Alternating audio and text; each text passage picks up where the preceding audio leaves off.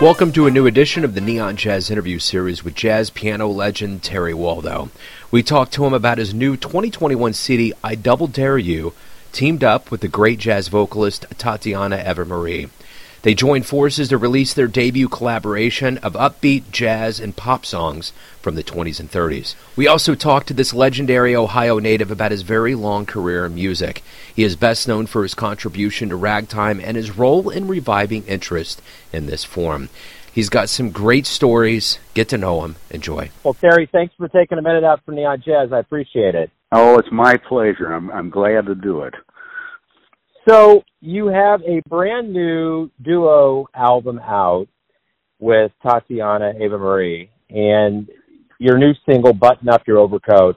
And and it's really a celebration album. I mean, it's kind of the music you've been doing for for your jazz existence. Talk to me a little bit about getting getting together with Tatiana and what this project means to you. I've I've been listening to Tatiana and and performing with her at parties and you know various various uh, events uh, over the years, mostly at, at Scott Asen's uh, legendary parties. He's the the man who has started the the new record label, Turtle Bay Records.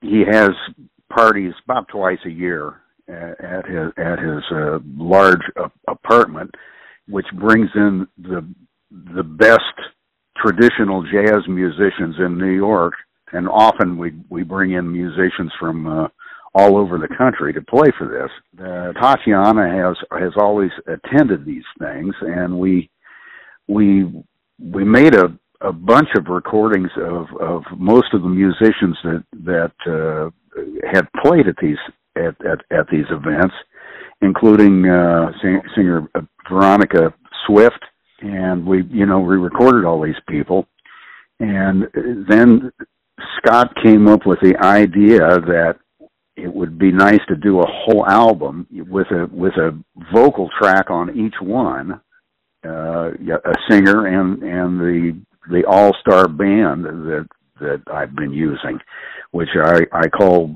Waldo's Gotham City Band, and that name has applied to my New York groups since uh, well about 1980 when I first started recording like that in in New York. And so uh, Tatiana, you know, we've been listening to her at these things, and she, you know, she has a, a, a solid reputation doing the stuff that, that that she does. You know, on, online she gets millions of hits on her on her videos, and and uh, you know she's been doing quite well singing uh, th- this kind of stuff for years, and so we we just thought, boy, it would be a nice mix to do a to do an album uh, of of the two of us, and of course my part in it is is mainly uh, putting the band together and and running the band. I sing on one track on the album.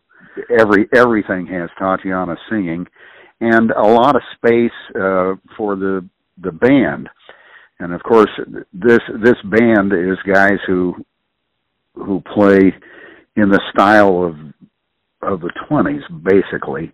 Uh i i would say that the the sweet spot for the kind of stuff we're doing would be around 1930 stylistically. And a lot of the tunes that we recorded were were originally recorded around that time. Uh some of them date to to before uh, you know, and some of them are later, but that's that's stylistically, you know, the kind of thing that we do. I am probably the only guy in the the trad jazz scene who plays uh, two beat style. Now we mix it between two and four, but most of the people that are playing what we would call trad jazz, and there, and there's a there's a scene in New York, you know, of, of people, you know, playing that kind of thing. But almost everybody else uh, plays more a, a later swing style that's kind of a four beat feel, and uh, I'm about the only one that that basically goes back to the to the to the 20 style uh, of uh, of two beat and of course I I come at it from I start with ragtime. Um, I'm probably the leading authority in the world on on ragtime music. I, I wrote the book. Uh, this is ragtime, and and my my piano teacher was Eubie Blake, who was the great master of of ragtime. And uh, oh, I had a I had a radio series on on NPR uh, called called This Is Ragtime uh, back in the '70s, and I've made I don't know how many albums of that kind of stuff.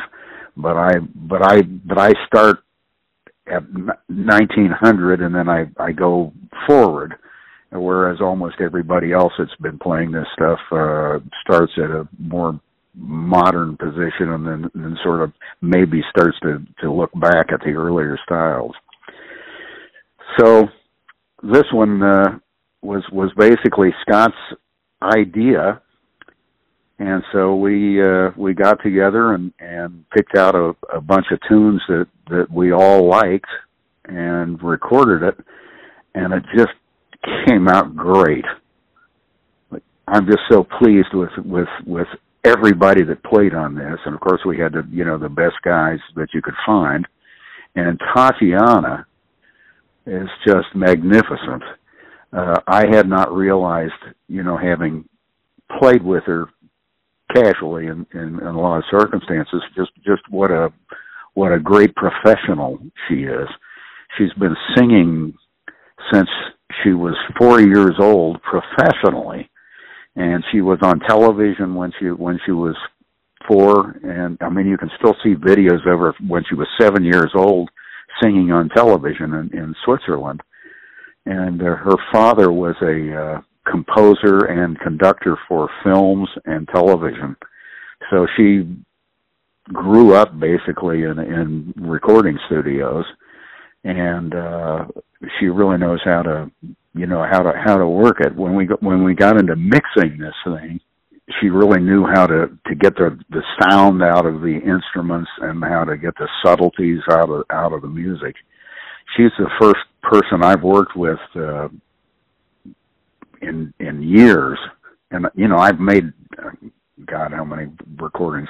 Maybe sixty sixty five albums worth over the years of of ragtime and jazz of really jazz and worked with all kinds of singers. But uh boy she really really knows her stuff and she's a she's such a a believable singer you know she puts everything that she has into it uh, when she sings, even even when it's when it's these kind of lyrics that are that are light, uh, you know, like "Do Do Do" with that that, that George Gershwin tune we did. That's the first one on on the album, and she just gives it gives it the right flavor. They're they're they're, they're very clever lyrics, but but you have to, you know, you have to believe in them when you when you sing that kind of thing. Did that answer your question, or am I just babbling? No, you you gave me you answered a lot of questions that I had in one. But what I want to ask you specifically is, how did a kid from Ohio grow up to become such a uh, esteemed player with so much history in the world of jazz? The music just fell into my lap, and I was called to it. All, you know, right right from the, the beginning uh, and I was I was born in in Ironton, Ohio, in 1944. And when I was living in in Ironton, uh, we had a, a a neighbor lived two door da- two doors down, who had probably the best collection of of records that you could find in the in the city. He had an opera and uh, you know various classical pieces of music plus plus pop music and so I was very interested just in listening to to records and so forth. Now, now you, you have to realize when when I came up, the only records that were around were 78s, and we didn't have television. I go back to before television and and 78 records and and uh you know those those old jukeboxes that had the bubbles coming up on the side and and that magnificent bunch of uh, paraphernalia that that played these things, and so as a as a little kid, I was I, I was interested in that. Then we we moved to Columbus, Ohio from Ironton when I was five years old, and lo and behold, just across the street from me what was John Baker, who had been the second jazz record collector in the world. And he had a magnificent collection of jazz records. He was also the guy who decided to collect jazz films.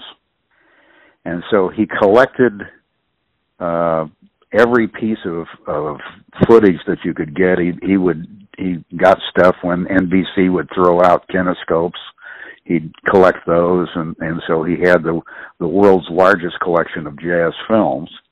He had also been the collector of piano rolls.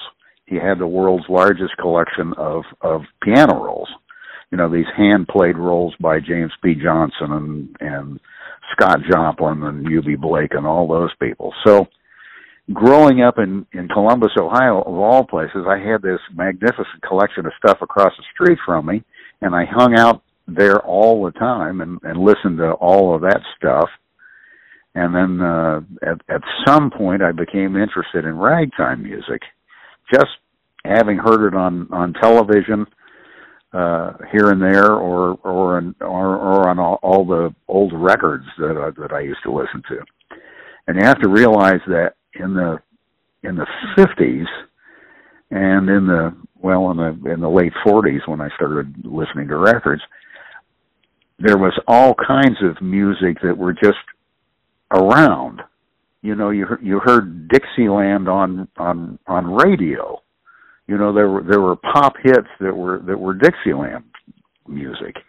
And there was ragtime played and and just just pop tunes that that you heard at that time so for whatever reason I got attracted to primarily to first to, to ragtime music, uh, and then in Dixieland, and and so uh, we formed a a a Dixieland band we called it at that time. I don't think I don't think it's even politically correct to use Dixieland these days, but uh, you know that's pretty much what what we what what we called it. So my my band in in high school was called the Fungus Five plus two our music grows on you.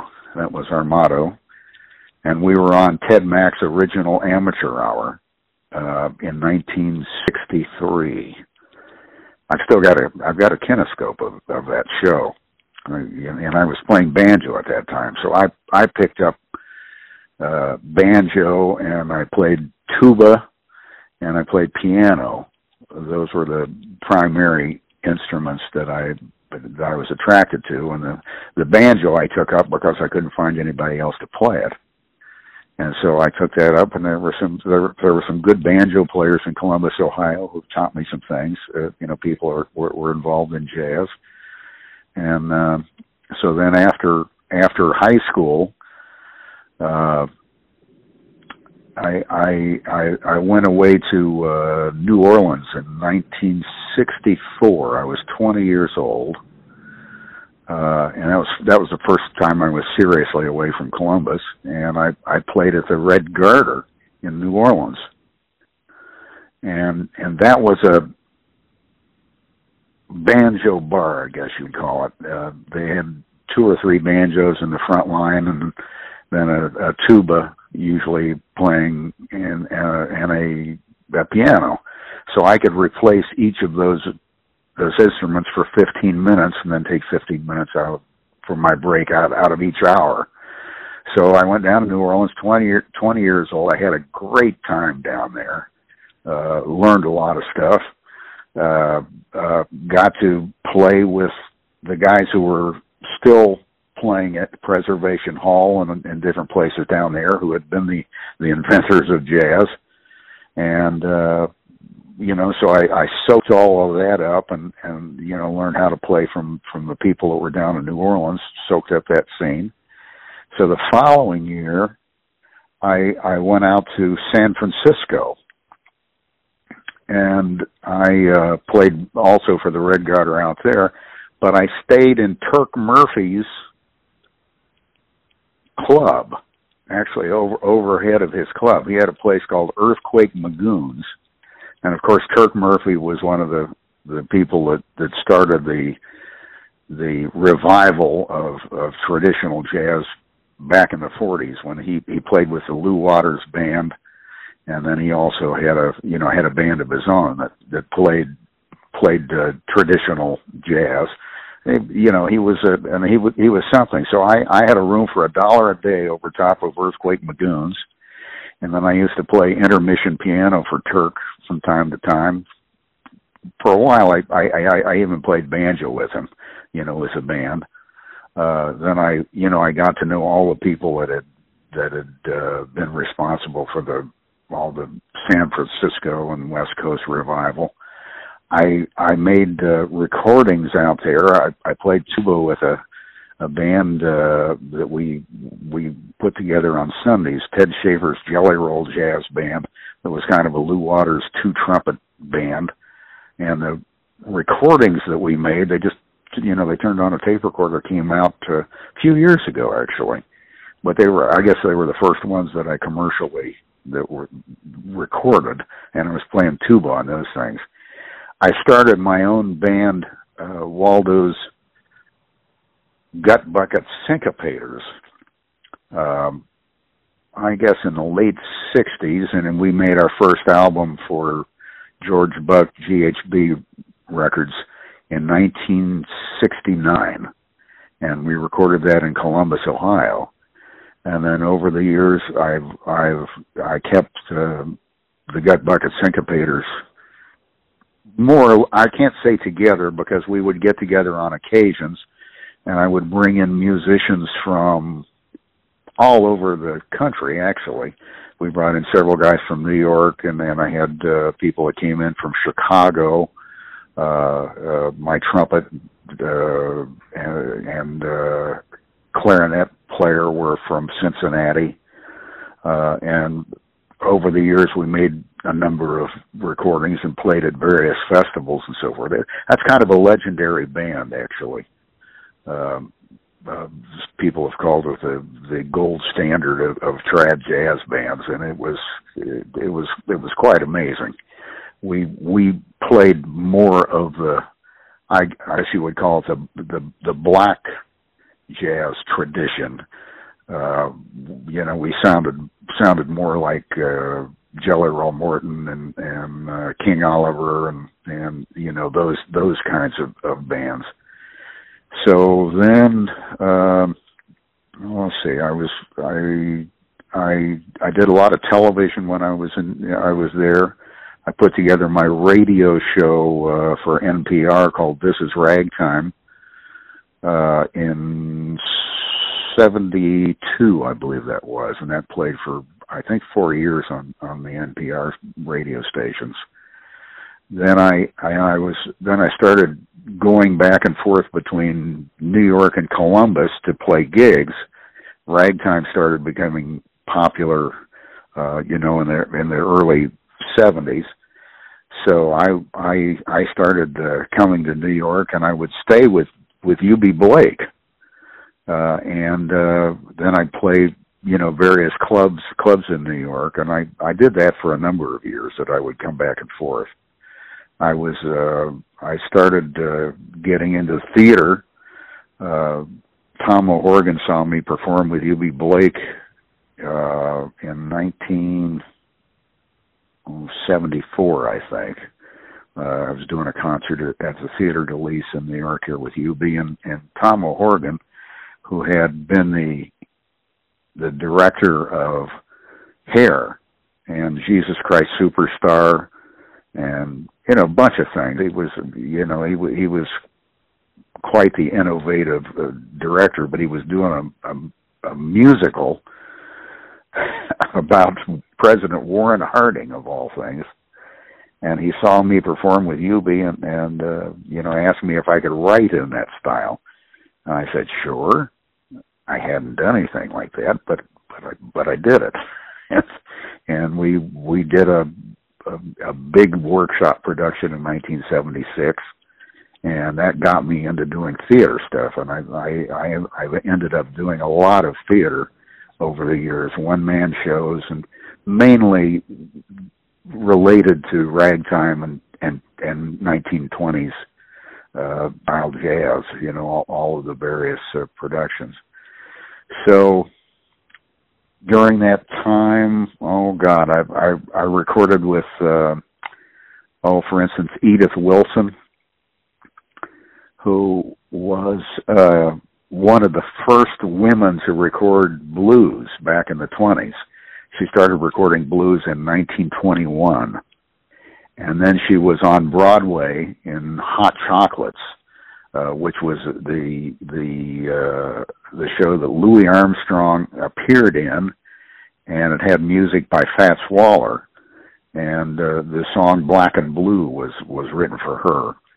But anyway, she was still around in the in the 70s, so I made uh, a couple of albums that she sang on and did some TV things. Uh, you know, later later years, let's say I worked with uh, Susan LaMarche, who was a great singer of of, of 20s style kind of things. Uh, I met her in in uh, Columbus, and she's on several of my albums. Uh, in in more recent years, I I, I worked with uh, Ruth Brisbane, who was probably the last of the classic style blues singers. She had been on Broadway. Uh, she played in Raisin, and uh, but but she sang Ma Rainey tunes on on several of my albums and Bessie Smith kind of things, and and she was she really she came out of that tradition, and she was she was really a, a great singer of that style. So. uh oh, I don't know. I've worked with a number of other singers on on various albums and things like that. So I think that gets you down to the present. Absolutely. So everyone has a perception of you, your family, your friends, your fans, but ultimately you're the one driving the truck, leading your life. Who do you think you are? Who do I think I am? yes. oh, God. God, that's a tricky question. Who do you think you are?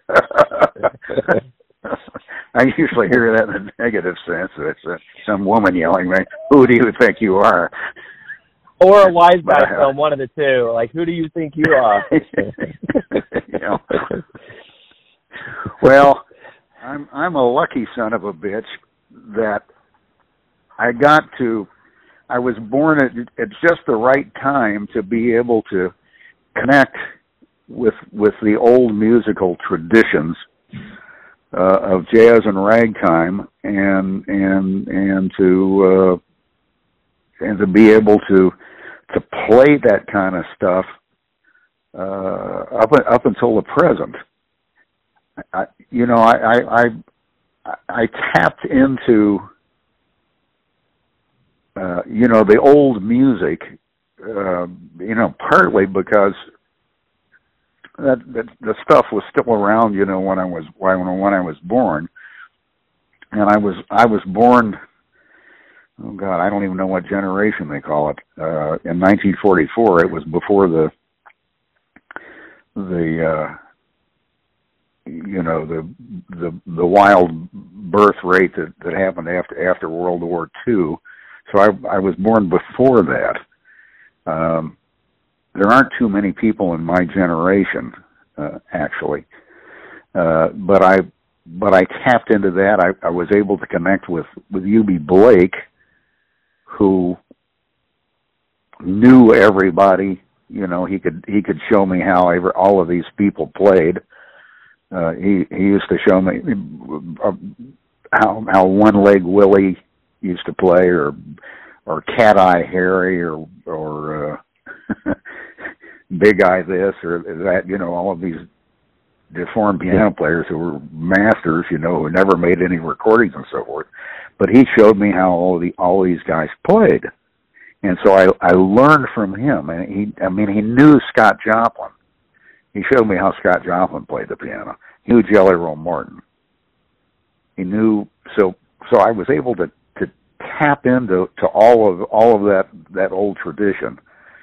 I mean, and I got I got over the years to play with uh, people who had made records with uh, with Jelly Roll. Uh, Bill Dillard, who was a trumpet player uh, around New York here, had had both toured and and and made records with uh, Jelly Roll Morton and King Oliver, and he played with Louis Armstrong. He was a trumpet player around New York here, so I I, I got to work with him, and I got to work with people who had played with uh, Bix Beiderbecke. Oddly enough, in in Ohio, there was a, a great tradition of, of that music, so I I I was able to. Uh, to play with bands that, that had had been been uh, rec- recording stuff in the in the late 40s. Gene Mayl's Dixieland Rhythm Kings, which had started making records, I think, about 1948, uh, and was part of the the revival band. But I used to to tour with him, and he would bring in in all these musicians that uh, George Brunis, who had been on many early jazz records, and uh, uh, Spiegel Wilcox, you know, who had who had played with a lot of these early bands, and and you know, so I I, I got to tap into to to that that that tradition, and and and connect it, and then then bring it bring it forward. So then. Uh, you know, I, I I got so much just being in Columbus, if you can imagine. I actually when I was a kid, the world's largest record store, literally, was three blocks from my house, also in Columbus, Ohio. And uh, Anthony's record store, which was in a what would what was previously a supermarket, bought two copies of every record that was that was released anywhere in the world.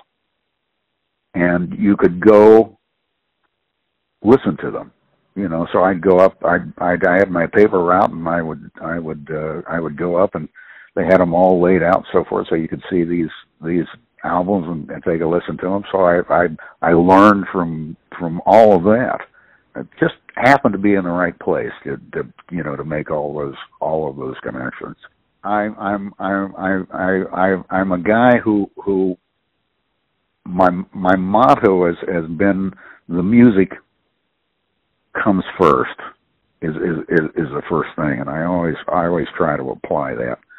The the uh, I don't know what, what what what can I say about that? The the I I I've I've I've been able to uh, somehow carry on in music, and and it's it's it's like it's it's like one thing has always seemed to lead to another thing. And you know for a while i was i was going to be a, a a film director. And i took uh i have my master's degree in basically in film from ohio state university and the vietnam war came along i was being drafted so i had to join the army band reserve unit in columbus ohio uh, in 1970 because i was i was about to be drafted uh to to go to vietnam and I, I at that point, I was going to have a career. I was going to go out to California and go to a, one of the good film schools, and I, I, I wanted to be a film director, but I couldn't do it because I had to stay and play, uh, go to meetings, you know, for the reserve band unit. So I played offensive tuba for six years, uh, you know, in the in the in the army army band unit. But that that meant I couldn't pursue my film career. But but I was a I was a I was making money as as a film editor in Columbus for a while. I taught film at Denison, Denison University. Uh, you know, I, I I I I shot commercials. I did everything that you could possibly do, but I couldn't I couldn't go go out to uh, California where I, I would have I would have gone gotten my PhD and you know gotten into that scene. But so but the music was still there, so I I just continued to play music so it's kind of it's kind of drawn me, uh, and and it's it's led me to to be able to to work in all kind of media. I've done a, a, a lot of television. Uh, I, you know, I, while I was in Columbus, every station had me do specials you know, where I did ragtime. Some I had, you know, I had my full band performances and so forth. Uh, I, I, I, I've done, uh, radio. I, I got a, you know, I, I got a, an opportunity to do my, uh, radio show for NPR. Uh, this is ragtime so I got a got a chance to do that. The, all the theater things I've been able to do. I got a chance to write the write my book, which has been in in uh, in publication uh, for since it came out. I think there's been four different publishers. It's never gone out of print. Uh, Jazz at Lincoln Center has uh, has produced the um, the last version of it, which has all colorized plates and, and I updated the story of ragtime. That, that came out a few years ago and Wynton Marsalis did the introduction to that. So I, I've been able to write. Uh, it's also led to, I've been able to write articles in, in various magazines, but that's all come from the music you know so it's it's it's it's led me to you know a lot of different kinds of careers and, and a lot of a lot of ways of of getting this this uh, this music out there and getting the stories of it. We're working on a documentary on ragtime music right now, uh, cool. which um, we've shot a lot of the a lot of the performances I've done with my band and, and various other sources, and we have uh, uh, Dick Hyman uh, is is we've shot footage with him and uh, uh, Wynton Marsalis, an interview about the relationship between jazz and ragtime, uh, and uh, Jon Batiste. Uh, we've done done an interview with him, and, and we're you know we're putting that together right now.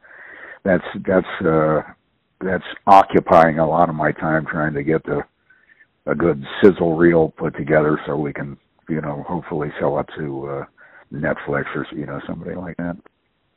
Cool, man. I've also recently uh, I've been doing a a podcast, and uh, because of the you know we've all had to stay inside, I've I've, I've had some time, so I I've, I have a podcast out called This Is Ragtime, uh, which uh, your listeners can find wherever they wherever they get get uh, podcasts, and it's really about ragtime and and traditional jazz and blues and all that sort of stuff. But I approach it from uh, the the first jazz was called ragtime, and and mostly the the kind of jazz that I play, and including on on this new album is is is more related to ragtime than it is to to say swing, which kind of defines w- the way people think about jazz. So I'm calling the whole program uh, "This Is Ragtime," but it really has a lot of trad jazz and a lot of famous people. Uh, uh, do you do you know the name Leon Redbone? Yeah, absolutely. I've I've made I'm on about 28 cuts of his, of his recordings. Uh, cool. and I wrote songs for him. I, I've been doing that, and and and on each of the uh, the podcasts, incidentally, I have one of my old radio shows that were called "This Is Ragtime" from from the '70s that have interviews with everybody. Very cool. Well, I'll make sure to put that in my description. But Terry, I really appreciate you opening up about the new album with Tatiana and your life and music, and and good luck with everything. Thank you very much. Uh, been a pleasure to, to uh, talk with you. Thanks for listening and tuning in to another Neon Jazz interview, where we give you a bit of insight into the finest cats in Ohio, New York City, Kansas City, and spots all over the world, giving fans all that jazz. Thanks to Terry for his time and cool. If you want to hear more interviews, go to Famous Interviews with Joe Dimino in the iTunes Store. Visit neonjazz at youtube.com, and for everything Neon Jazz all the time, go to the neonjazz.blogspot.com. Until next time, enjoy the jazz, my friends.